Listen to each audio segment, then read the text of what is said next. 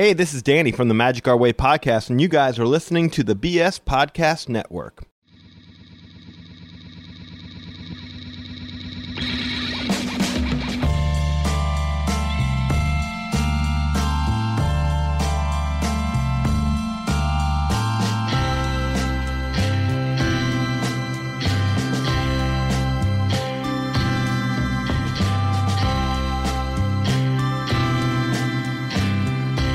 Hello, ladies and gentlemen. Welcome back to another episode of the Lukewarm Cinema Podcast. My name is Austin. Today I'm joined with...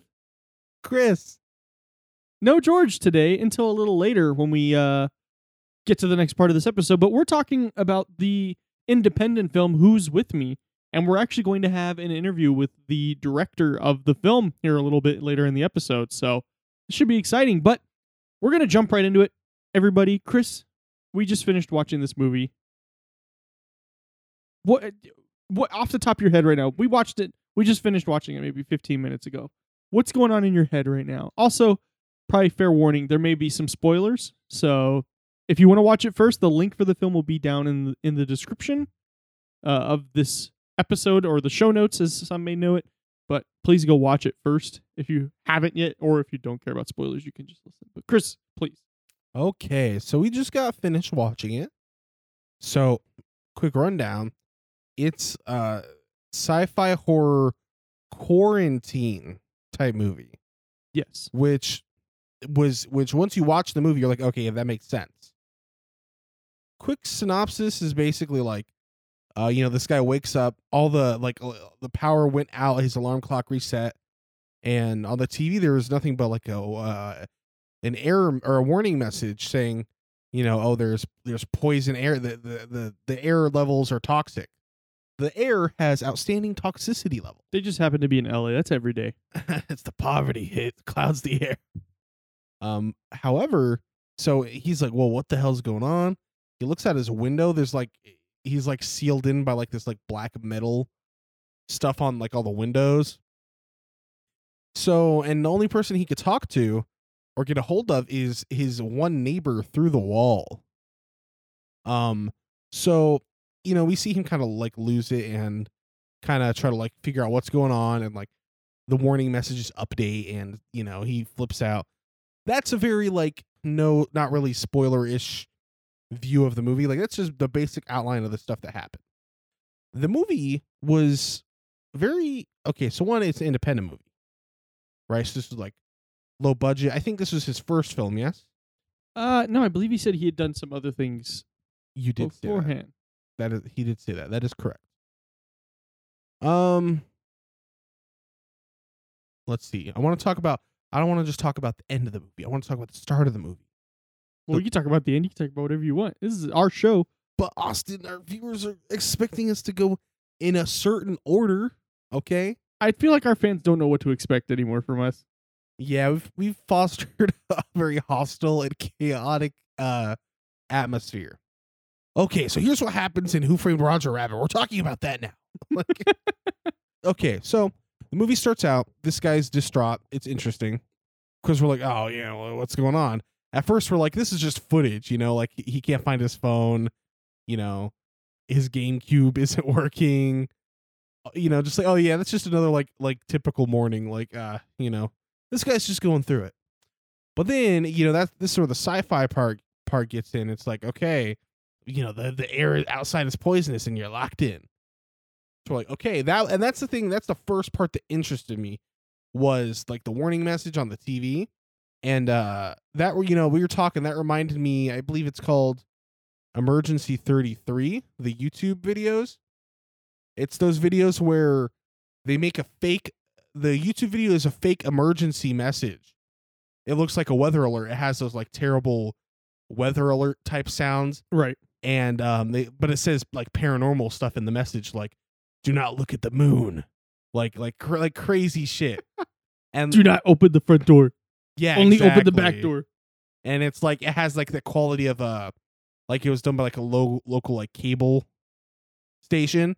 I don't know if he drew inspiration from that, but like that's the first thing I thought of, like because it's like the, the air outside is poisonous. You have to stay inside. You know. And it's very creepy. I think it's it was a cool premise. So first thing. I like that. That was cool. All right, Austin, tell me something that you that you thought. I thought the the like the sound effects were really cool. A lot of like the eeriness. Yeah, there was a lot of like uh like the characters getting like super paranoid and anxious. Yeah, I felt that. Like I felt the anx- the, the anxiousness and the paranoia. Like I totally felt it. I also felt the, the being high. Yeah, that was that was a funny little scene. Like, oh, uh, just pretend you're getting high through the wall, you know? Yeah, like, oh, bro, I'm just passing you the joint, bro. uh, I like the sound uh, effects, like, because I think they wanted to. The main character was kind of having this like like breakdown cabin fever moment, and I think they wanted to make the viewer feel a little uneasy. Sometimes, like, there's this like rattling or tapping noise without like an actual like motivated source. It's just to get you to feel like as, you know, intense as he is. Or, you know, the scene where he's boxing, he, you know, he has a punching bag, he's letting off steam. They have this like this really heavy like breathing sound that sounds like it's almost unnatural.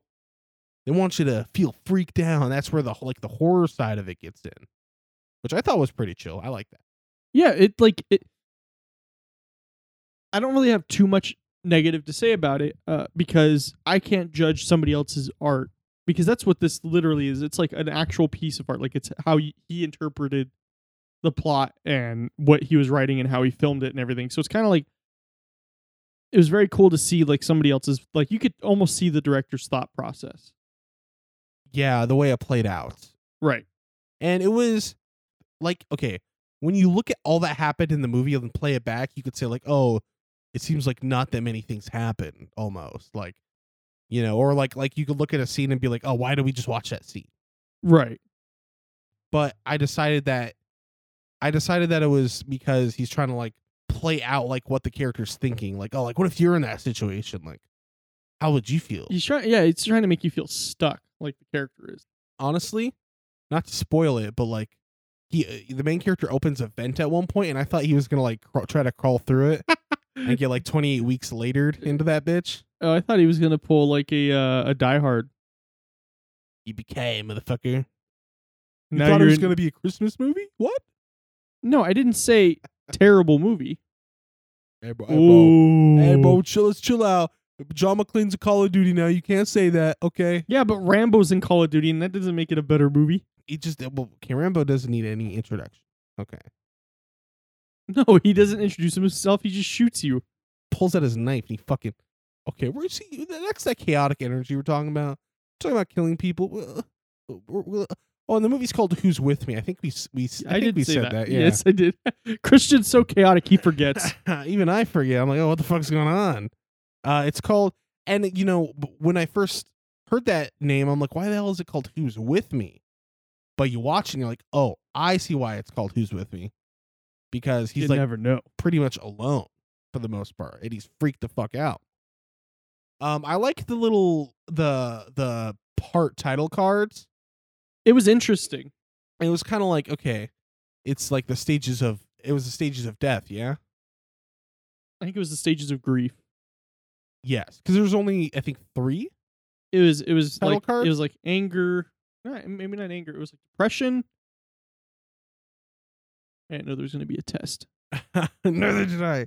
But it was it was cool, and they do like a little, uh, you know, what's that? Co- what's the, what? Are the, what's that poem called? Where you where you put a line for every first letter in the word. Like it'll say like grievance, and G will be like GameStop. I yeah, that wouldn't that wouldn't be it in real life. Maybe if you work there. R is Rambo. GameStop Rambo. Ah, for Robert Loja. I do not know what that is called, but yes, uh, yeah, it was like it was listed out vertically. It was cool. Like they, they, they tried uh, like this movie tried a bunch of like wacky little things to kind of like get you into the theme of it, which I appreciated. It was cool. Yeah, I um, I think a big takeaway from this is just like how creative you can get in such a small space, you know, with a limited budget. Oh yeah, because that's like uh because this all took place in one like apartment. Yeah, just I believe it's his apartment, the director's apartment. But yeah, it's all in one apartment, and then there's like a little bit of him walking outside, and that's it. Okay, the thing that I want to talk about is, so the the ending is kind of open ended, yeah. Seems like it, yeah. I, I I'm, I'm still piecing it together. Okay, so not to spoil, we're gonna kind of spoil like in passing. Ah, we're gonna spoil. I already said. Yeah, you yeah, you're you're good. Um, but basically, um, Thanos. Appe- no, just kidding. So early in the film, they established that while we're padded in, they left the doors unlocked. So, do the like? Are they implying those are the doors leading outside, or are the doors leading to the hall of the apartment? Well, I thought there was a hall of the apartment, but he opens it and it's just outside. So there is no hall. Well, see, okay, that's what I thought. Be- because it's light. But right. Then it's all just white light. But then at the end, they're panning around his apartment and the windows are showing. Exactly. The padding is gone. Yeah, and it's showing like outside. So uh, you would assume like he just opens his door and it's outside. Maybe. Okay, now this is a stretch. I only just thought of this. But, like, maybe the whole thing is, like, an allegory for, like, depression or something? I think so. Because, like, it's like, ah, it feels impossible, even though, like, it's just you in your own head. So, like, you got to take that, like, big step. Like, like, and maybe to the rest of the world it doesn't look like it, but when he just opens the door and there's, like, that blinding light, you know? It's like, shit. And also the shit about his his girlfriend, Carol. He was like getting really into his own head about his situation. Like, right. Oh, why didn't I give her the ring? So that could definitely be tied into it. Precious. Yeah. Was this a Lord of the Rings prequel? Was this like Prometheus? Is this one of those things? I didn't even know that was a part of that universe until I watched like a bot, like a, a YouTube video explaining it. But yeah, it, it's, it's really great because it shows how being alone, like you get into your own head. And even though, yeah, he had Aelith there to talk to, she was only just like she was on the other side of the wall. She didn't really matter. See, okay, I, I'm a like, you know, I'm a tinfoil guy. Okay, I'm made out of tinfoil. I'm a robot. I'm an asset of the K G B. You get in trouble for saying that? I don't think so. Look, the, the no. K G B, the K G B allegedly dissolved. There's a conspiracy though that like ah, oh, they just went underground. They're still fighting the Cold War, and they got the sleeper cells. Yeah, they just they press the a numbers. button, and then you just come out and go. I think hamburgers and cheeseburgers work real well with fries. That's the trigger phrase. What the fuck was I talking about? Oh, the conspiracy. So I'm like, I mean, some of my conspiracies were dumb. Some of them weren't because I'm like, they, they show the, the guy's pet turtle and I'm like, oh, I'm going to call it now. The, the turtle is the killer. The, it's not just any turtle. She has her own I M D B profile. It's Lady Turtle. Yes, that is... The, You know, I don't know how stardom goes in the turtle world, but like that's pr- that's a big deal. I mean, besides the Teenage Mutant Ninja Turtles, what else is there? Exactly. And you know what? You know, we got to get her on the show. That'd be a sweet interview. Set up just a microphone you just hear. Ah. That's a sex noise they make. Yeah. What are you implying? This inter- this is, episode is going like terrible. Okay. We're, don't worry, we're gonna put a positive spin on it. Just, just bear with me. There are a few more of these jokes. Then I thought the you... sleep paralysis demons are telling me to tell you this. Yeah, see, I'm a, I'm an, I'm being spoken to by a, a greater entity, schizophren. Um. So and then I'm like, oh, he's gonna eat the turtle when he's out of food. I thought so too. I thought he was gonna legit eat the turtle. Okay, I said it as a joke, and then there was that scene before he left. Or he's holding it? Or he's holding it in front of him. And I'm like, dude, this is the exact angle they would film it. And I said, I said, watch, he's just going to rip the head off of it like Ozzy did with that bat. Thank you for not making that happen in this movie. Okay. We yes. appreciate it. We did not want to see that happen. But the, okay, jokes aside, the real conspiracy, I'm like, what if he's nuts? And Aelith isn't even like real. Like, because Aelith is technically just a disembodied voice, technically speaking. So like, what if he's just like, having a fucking like a shining moment. I didn't even r- realize that. That's totally like w- what if what if this was like he just like took the wrong drugs or something because he said he's on medication. That's true. Granted, it's like for like liver stuff, but what if this is an anti-medication allegory? W- notice he stopped he ran out of pills and then he came to. He came to. Yeah. Bro, we just cracked the code. There was no secret ending. Boom, boom, bop. He was watching that YouTube channel. What YouTube channel? The one you were just talking about where they make the, the like, fake emergency broadcast alert. Oh, yeah. He was just yeah. watching that, and he was just tripping, and he was like, hey, Is that real? See, and that okay, and that's weird. The transmissions, the transmissions eventually stopped. They did eventually stop, and Aelith was just like, "I gotta go," and you hear a thump. But like, maybe, maybe that's part of it. Maybe that, maybe that's part of like this like whole narrative. Like, when you're in a bad place, you feel like you're just like waiting on somebody else to. Oh my god! Sorry, I'm looking through the I M D B photos, and there's the pic, there's the frame of him holding up the turtle like he's about to eat it. Yeah, I, I just have to repeat. He does not, no, no turtles are fucking harmed or eaten. We're just bad people, so we think bad things. Okay. What if like, that's like part of the like message, like, oh, you know, when you're trapped in this situation, like you feel like you'll just wait for help. Like eventually somebody else will come along to like fix your issues. And then once you realize nobody's coming, you know, as in the transmission stopped in the movie, then you realize shit, like, I'm on my own and I have nothing. So that's like the only way I can like make something for myself is knowing like, oh, nobody's coming. I got to be the fucking change. I got to be the guy. Okay. I got to be the dude that does the stuff. So, you know, that combined with the other theory about it being an allegory for like, I guess, depression, that could fit in. What do you think about the, the whole transmission and the poison air? I thought it was like, I mean, it still very could well be the like a legit version of the plot. But like now that you say it, like I made that conclusion, like, oh, maybe he was just like on the wrong meds. Like what if he's just he's just told us I can't go outside. OK, see, I get really, really paranoid with movies, with sci-fi and horror movies, because this is a thing where at one point I said, I swear to God, if at the end of the movie he just wakes up. And this is a dream, I'm going to be pissed the fuck off. Uh, yeah, I, I thought it was going to like he was going to wake up and he was going to be like, what? And he's like at a frat party and they're like, bro, what, dude? Harambe, we're about to go see Harambe at the zoo. Oh, no. Area fifty-one battle. What, bro? It's two thousand six. Wake up. Like, wake up, dude. MySpace. You got to make your profile.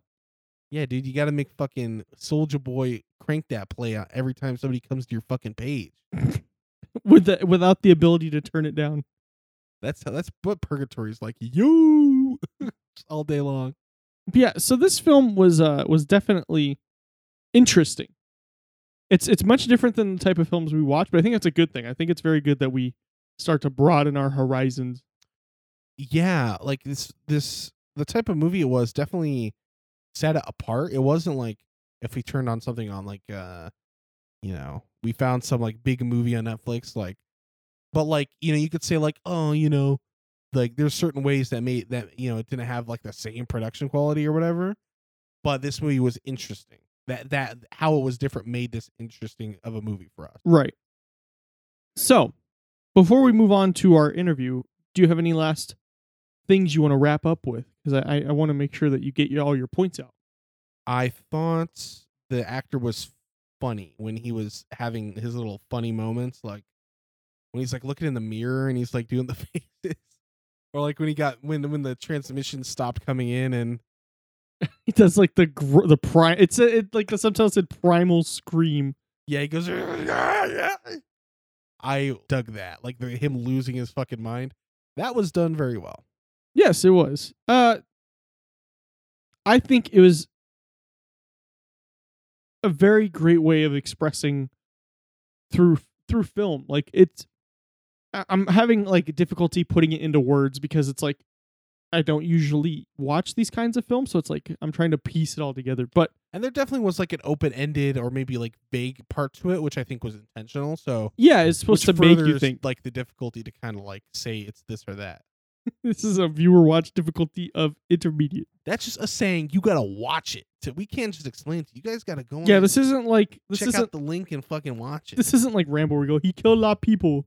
Yeah. No, this is one you gotta watch. You gotta experience for yourself. It's on YouTube. It's free. I do we want to give this a a a, star, uh, a pineapple rating before we before we move on to this interview? I think we should. Okay. So what do you what are you thinking for out of five pineapples? For those who don't know, we rate our films on a scale of pineapples. Why? Because we can. It's our show. Yeah, dude. Go to fucking. You want tomatoes, bro? We probably we probably have more legit reviews than fucking Rotten Tomatoes. Let me tell you, those stupid motherfuckers. Rotten Tomatoes is just a bunch of Reddit users. Yeah. with their fedoras on and their katanas. Oh, sorry, Dave Chappelle, your movie doesn't have enough karma. We can't push it on the T V. So this this movie is definitely different than a lot of the movies we've watched. So it's difficult to compare it in that sense. So I must say I liked it, and that's I just liked it. That's my rating. I'm gonna give it about a three point seven. Like it's it's definitely higher end. It's like this movie wasn't like, you know, like like insane, but this was a good movie that kept me interested throughout. Okay. That's fair. Uh, I give this a solid three and a half out of five pineapples. It was good. The like, I was not once like, oh, this is a low budget film. Like it didn't, it didn't feel low budgeted. Yeah, like like the quality, and you know, YouTube, it's they're on YouTube in four K. Like it's looking good. It's a good looking yeah, movie. Yeah, it's it's good, and it's like the shot continuity is nice. The audio quality, it's not like you have like it's not like they recorded it on an Android phone. Yeah. The San Andreas fucking graphics. when you when you shoot the guns, it sounds like somebody throwing a pencil at the wall. Yeah, no, it does not sound like that. It sounds very good. It was very well. It was, it was done very well. Like I can really appreciate the time that went into this film. So all I can really say though is you should definitely go watch it if you haven't seen it yet. Go watch it. Let us know what you think. But we're gonna we're gonna sign off now, and we're gonna leave you with this interview. So until next time, everybody, Jin Kui. Jin Kui. Hey everyone, uh, today we're joined with Austin James, who's the writer and director of the independent sci-fi horror film Who's With Me, which was released earlier this year. Austin, thank you so much for coming on. How you doing? Good. Thank you guys uh, so much for having me. No, we uh, it's it's our pleasure, Austin. Honestly, we don't typically have people reach out to us with good content, and honestly, we, we had been contemplating hitting you up a long time ago, but we had been busy. Everything started to align, and then we, we we hit you up, and you were able to join, which was awesome. Um, I'm in San Jose right now, and you were saying you actually went to San Jose State University. Did you go for cinematography? Um, I went for um, it was just a film major uh, diploma in general. I had an emphasis in screenwriting, but honestly, didn't do too much of that either. So, but uh, film in general, yeah. All right. Excellent, excellent. Sweet. Well, before I, I uh, move on to the next question, I just wanted to say that San Jose State's beautiful, and I'm like super jealous that you went to school here. Now moving on, if you want to give us just a rundown of what your film is, how would you sell it to people, just to so the, the listeners who haven't watched it get an idea of what it's about? Yeah, so it is uh, about a guy named Marcus, uh, lives on his own, and basically wakes up for what he thinks is an ordinary day um, until the screens of all of his electronic devices kind of have the same warning, basically saying to not go outside. Um, and the only person he has contact with is his neighbor with whom he shares a wall. And uh, it's just about the two of them trying to survive this crazy situation that they find themselves in. Beautiful, beautiful. Uh, Chris, you wanted to ask the next question, correct? Now that we have the basic synopsis of the film, how did you get your start in filmmaking? What what let it all off?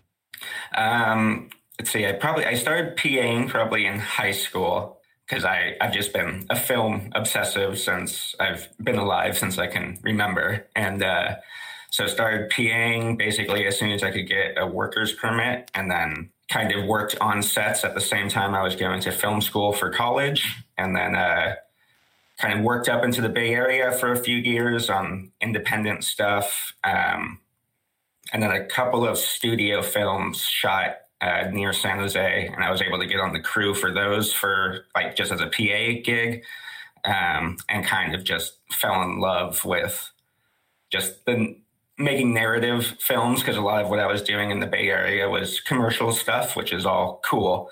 But uh, so I decided to take the plunge and go to L A to try to do some more narrative based stuff. Awesome. All right. So now that you have this movie under your belt, you know, you did what would be considered an independent film. Yeah. Yeah. Very, very, and, very uh, like an independent, limited budget. Um, so now that you have this movie, What would you, what knowledge are you going into your next project, which you said you're filming now? Yeah. Yeah. What would you, what knowledge would you, are you going into that with that you would have wished you had known before? I mean, I think, uh, if anything, I definitely know more about what's going to be more finished in post than necessarily capturing live in the moment, because the movie we're shooting right now has a lot bigger cast, a lot more locations, but we're still kind of doing it on this very guerrilla D I Y style. So just kind of learning, I guess, the uh, the necessities of what actually needs to be captured live. Because there's certainly probably a lot of shots where sound would have held us, or, you know, just made us take longer um, on the shoot that I'm currently on and stuff like that. But just knowing which shots are almost certainly going to be silent in post, and I'll just, you know, either reconfigure with sound design or put score on it. A lot of stuff like that, that I just kind of know, you know, better of what I actually need out of each day. And I guess one thing that I kept up with is I'm... I've shot, uh, I shot Who's With Me chronologically, and I'm doing this oh, movie wow. the same, um, which is not the way you're, you know, supposed to do things, mm. but uh, I find that it really helps me and the actors and everyone. That That's definitely, yeah, because I know a lot of, uh, you know, big time filmmakers like, no, you have to film in this order, and but I feel like if it works, it works. I mean, yeah, and I mean it, it makes sense on a, you know, when you're spending millions of dollars of, you know, not going back and forth uh, all the time, just shooting out your locations. But uh, you know, luckily my ideas are either so small or so contained, or uh, you know, I just basically know that my story can support that kind of scheduling. Right. So uh, a, a big thing I'm wondering now is, what were some of the biggest challenges you had while either in post-production or while filming on set, or even just, you know, getting all of the resources together just to start filming in general? What was, what would you say would be the biggest challenges you faced? Well, with this movie in particular, it was a bit of a strange one, because even while filming, I feel like we were only capturing half the story, because I was playing the neighbor just behind camera talking to Ryan, who's my lead actor.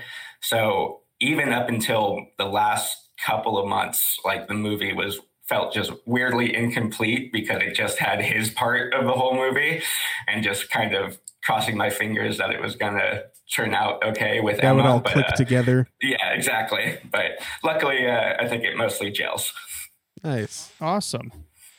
So what, you know, as it, cause you know, you know, I, we're not really filmmakers, we're working towards it, but we always have like our, our go-to movies. What would you say off the top of your head would be like your top five favorite movies, or most like the movies that maybe inspired you the most to really do this? Sure. Yeah. Honestly, those would probably be two crazy different lists. Like, the, honestly, well, we got time. You can yeah, do both. Yeah. The, uh, cause I mean, the stuff that I truly love watching is like Goodfellas, Pulp Fiction, Magnolia, Um, yeah, Boogie Nights, but I can't even contemplate trying to make a movie like that. yeah. Um, so in terms of like inspirations, um, are you guys familiar with David Gordon Green, his early stuff? Um, trying to think of uh, George Washington, and uh, he's got a movie called All the Real Girls. He later went on to direct Pineapple Express and uh bunch of other studio yeah, those, movies. Those were we're familiar, but the early stuff not so much. Um, but we're yeah, not very cultured. We, you know, uh, we talk yeah, about yeah. Rambo and stuff. Okay. um, honestly, cool, off, Office Space was probably is actually okay. a giant influence influence on uh, on Who's With Me in particular. A just kind of the the struggles that the characters are dealing with are sort of the same, about being, you know, stuck in a rut or a routine. And then uh, also Office Space has a scene where the main character talks to his neighbor through a wall. And that uh, I just kind of saw that, went ding, like, oh, that's a good way to uh, make a cheap movie. So, hey, you only need one half of the cast. Exactly. Put that one in the blueprint. There we go. I would say, I don't know, uh, yeah, like I said, as, what I really enjoy watching, I would almost never even attempt to make, or at least not right now. I couldn't uh, imagine trying to do something as kinetic as what my favorite filmmakers are doing. Say, for example, I want to shoot, you know, a short film, an independent film. As being somebody who has one under your belt now, you know, officially under your belt, what are what are some things you would give, advice tips you would give to somebody who's looking to start? Yeah, um, I'd say depending on what your money situation is, um, one of the restrictions I put upon myself when making this movie is to write a screenplay that uh, didn't have anything that I didn't own or a friend didn't own or that I knew I couldn't, like that wasn't tangibly in my world. So I forced the story to kind of, you know, make do of what was just literally around me. Um, and I felt that was a good strategy in terms of it just helps it not seem as big and scary to to do when it's just kind of your own world. Um, and then the second piece of advice, I guess, would just be uh, try to work with friends or people you like, because, uh, yeah, you have to be stuck with them for a long time, for long days. So uh, good people are always fun to be around. Okay, so, you know, you're you're you're the head of this thing. So did you have uh, any moments where you felt overwhelmed by all the things you had to keep track of? Uh, I mean, I think going into production, maybe the last couple weeks of that was a little frantic, um, just because this movie was a super D I Y operation. So I was literally doing the construction on the fake wall in the apartment that he punches through. And I was painting all the paintings that are all over the house because I didn't want, you know, copyrighted stuff, and yeah. I didn't want white walls. So, well, hey, uh, now you get an art background. Yeah, if everything exactly. doesn't work out, just start making art. Yeah. So uh, as it started getting close to the wire, things were kind of building up, but I tried to, you know, just uh, compartmentalize everything and uh, not try to get too overwhelmed. And then uh, during filming, it was actually surprisingly smooth, but I think a lot of that was we were filming in my apartment. And, uh, you know, our filming place uh, pace wasn't too hectic or anything. We weren't trying to, you know, bite off more than we could chew. So, yeah, it was prepped enough that it never really felt like it was like we were losing it, you know, at any point. Nice. Nice. So now that all is said and done, what part do you like the most of the whole process? Do you like the storyboarding and writing up the screenplay? Do you like filming it, or are you like me and you're like a post-production kind of guy? Uh, yeah, I say, I mean, the most fun part was, you know, the eleven days just hanging out with Ryan, who's my actor, and Steven, my D P. That was the most fun part, just that eleven days of, you know, just making a movie with friends. But I think my favorite part, like creatively, might actually be sound editing and sound mixing. My man. um, yeah, it, it, it's, you know, when I when I had done short films before this, I'd always kind of experimented with sound. And, uh, you know, I'm a big believer that the sound doesn't necessarily always have to match what you're watching. And sometimes it can be really interesting uh, juxtapositions if you you know, find a really weird out of place sound effect, or, you know, overlay sounds from a previous scene onto another one. And uh, all that stuff was just really fun to to mess with. Awesome. That, I mean, like a mad uh, scientist. Yeah. Nice. I just appreciate that he said sound, because I, I do a lot of, of video and audio editing, and I feel like people overlook the audio part way more than they should.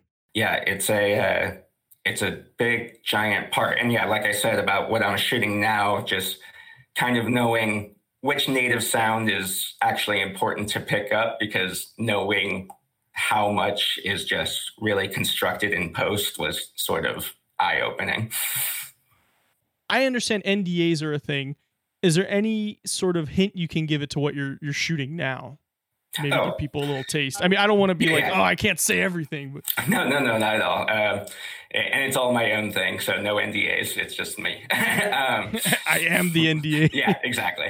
Um, the thing I'm shooting now is kind of a very wacky, I would say comedy, but it's kind of like if, if David Lynch maybe directed a comedy. So it's, oh, no it's extremely weird and like, you know, a little gross at parts, certainly, but uh, the story is just completely wacky and ridiculous detective story. Yeah, I don't know, kind of like if David Lynch directed like Big Lebowski or something. That's a that's kind of the vibe I'm going for. Interesting. Um, but I've actually, um, before the movie I'm shooting now, I actually made a couple other movies between Who's oh, awesome. With Me and this. So the next thing that's probably going to be released is actually a documentary that I made. Oh, cool. So that that's probably going to be the movie that gets finished first, but once I get back home from the shoot I'm currently on, I have three movies to, to finish. So I need to strap down and actually wow. do that instead of uh, just filming something else. Yeah, I just want to make movies with my friends. Exactly. Is there, so is there anything, you know, maybe you want to, you want to plug, you know, before this whole thing's out and done? Socials, where you, we, we can find your content. Yeah. Um, So if anyone uh, listening is interested in watching the movie, you can literally probably just YouTube search uh, Who's With Me with an apostrophe, and uh, it'll be Who's With Me full feature. Um, it'll probably be one of the first five or so to pop up. We'll be under the uh, Flo Rida music video of, of his song, Who's With Me. Um, and then our Instagram page is at uh, W W M underscore film. Right now, that's just kind of the page for the movie. But as these other things start coming out, I think the page is just going to kind of become, you know, all things that we're doing. So, Austin, thank you so much for joining us. We really appreciate you taking the time to come on here. Uh, we're really hopeful that people listening will, will take a look at the movie, and we can't wait to see what other things you have in the works when that comes out. So once again, thank you for coming on. We really appreciate you coming on the show. Yeah, thank you guys so much for having me. And uh, yeah, hopefully I'll, you know, be back with my next weird thing, whatever it is. Absolutely.